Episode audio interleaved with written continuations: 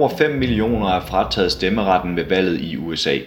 Ved årets præsident- og kongresvalg i U S A har over fem millioner mennesker mistet deres ret til at stemme, fordi de er blevet dømt for at begå kriminalitet. Det er især sorte og latinamerikanere, der har mistet deres demokratiske ret. Ved dette års valg i U S A har fem komma sytten millioner borgere ikke ret til at stemme, fordi de er blevet dømt for at have begået kriminalitet.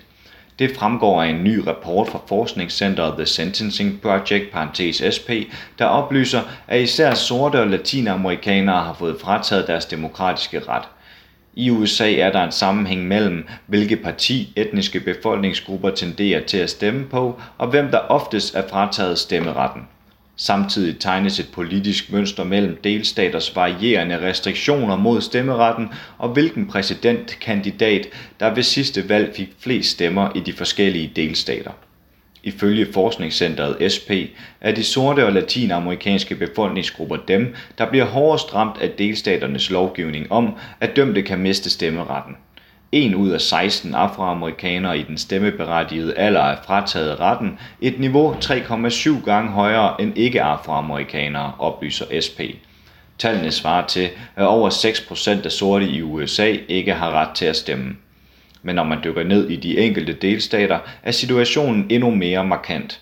En ud af syv sorte har nemlig fået frataget stemmeretten i delstaterne Alabama, Florida, Kentucky, Mississippi, Tennessee, Virginia og Wyoming. Men sorte er ikke den eneste befolkningsgruppe i U S A, hvor mange er blevet frataget stemmeretten. Også mange latinamerikanske borgere har mistet retten til at stemme. Forskningscenteret anslår, at over fem hundrede og tres tusind latinamerikanere, hvilket svarer til to procent af de stemmeberettigede vælgere, er frataget stemmeretten i U S A. Hvorvidt en dømt borger i U S A får frataget stemmeretten afhænger af, hvilken delstat borgeren bor i. Regler for fratagelse af stemmeretten bestemmes af delstaten og svinger derfor fra delstat til delstat. I U S A er Maine og Vermont de to eneste delstater, hvor dømte ikke risikerer at miste retten til at stemme. Dømte, der sidder i fængsel, er nemlig garanteret muligheden for at stemme til præsidentvalget i år. Anderledes ser det ud for indsatte i de resterende af U S A's delstater.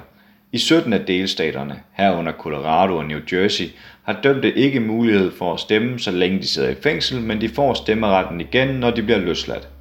I de fire delstater Californien, Connecticut, Louisiana og New York kan dømte både være frataget stemmeretten, når de sidder i fængsel og når de bliver prøveløsladt.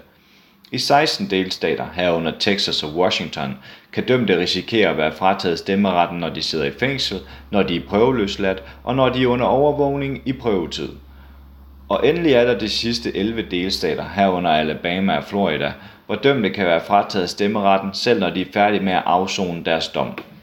Næsten ni hundrede tusind indbyggere i Florida, der har afsonet deres domme, er fortsat frataget retten til at stemme, skriver forskningscenteret S P. Florida er dermed den delstat, hvor flest har fået frataget stemmeretten. Når borgere mister stemmeretten, får det indflydelse på valgresultatet.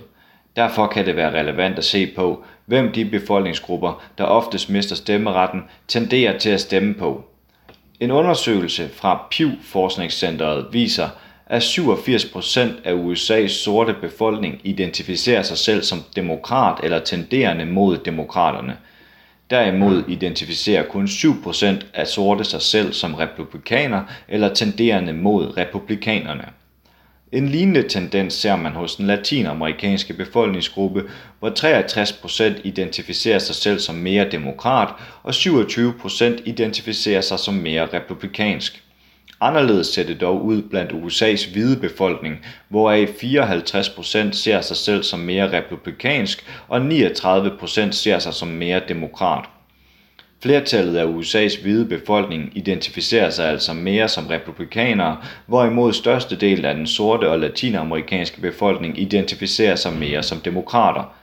De befolkningsgrupper, der ofte mister stemmeretten, er de befolkningsgrupper, der oftest identificerer sig mere som demokrater. Samtidig ses også et mønster mellem delstaternes restriktioner og stemmeretten, og hvem de som delstat stemte på ved sidste præsidentvalg. ti ud af de elleve delstater, hvor dømte kan være frataget stemmeretten selv efter afsoning, så republikaneren Donald Trump vinde flest stemmer ved sidste præsidentvalg. De to delstater uden restriktioner fordømte Maine og Vermont stemte på demokraternes Hillary Clinton. Mississippi er blandt de delstater, der har de hårdeste restriktioner for dømte stemmeret, og hvor Trump fik flest stemmer ved sidste valg. Mississippi er blandt de delstater, hvor en ud af syv sorte har mistet stemmeretten. Det er bemærkelsesværdigt, idet Mississippi samtidig er den delstat med den største andel af sorte indbyggere, de udgør over syvogtredive procent. Delstaten har altså den største andel af sorte indbyggere i U S A, og er også blandt dem, hvor den største andel af sorte er frataget stemmeretten. Trump vandt flest stemmer i Mississippi ved valget i to tusind og seksten, på trods af delstatens sorte befolkningsgruppe, der i langt de fleste tilfælde tenderer til at stemme på demokraterne, hvis de vel at mærke har retten til det. Derfor rejser spørgsmålet om, hvor stor en indflydelse fratagelsen af sorte stemmeret i Mississippi og andre delstater har haft og kommer til at have på præsidentvalget. Du har lyttet til en artikel fra Arbejderen. Abonner på vores podcast på iTunes eller hvor du ellers hører dine podcasts. Du kan også klikke ind på arbejderen punktum d k for meget mere journalistisk indhold. Du er også velkommen til at følge Arbejderen på YouTube, Facebook, Instagram eller Twitter, samt tilmelde dig Arbejderens daglige opdatering på Messenger. Vil du i kontakt med redaktionen, kan det ske ved at sende en mail til redaktion bindestreg arbejderen punktum d k. Tak fordi du lyttede med.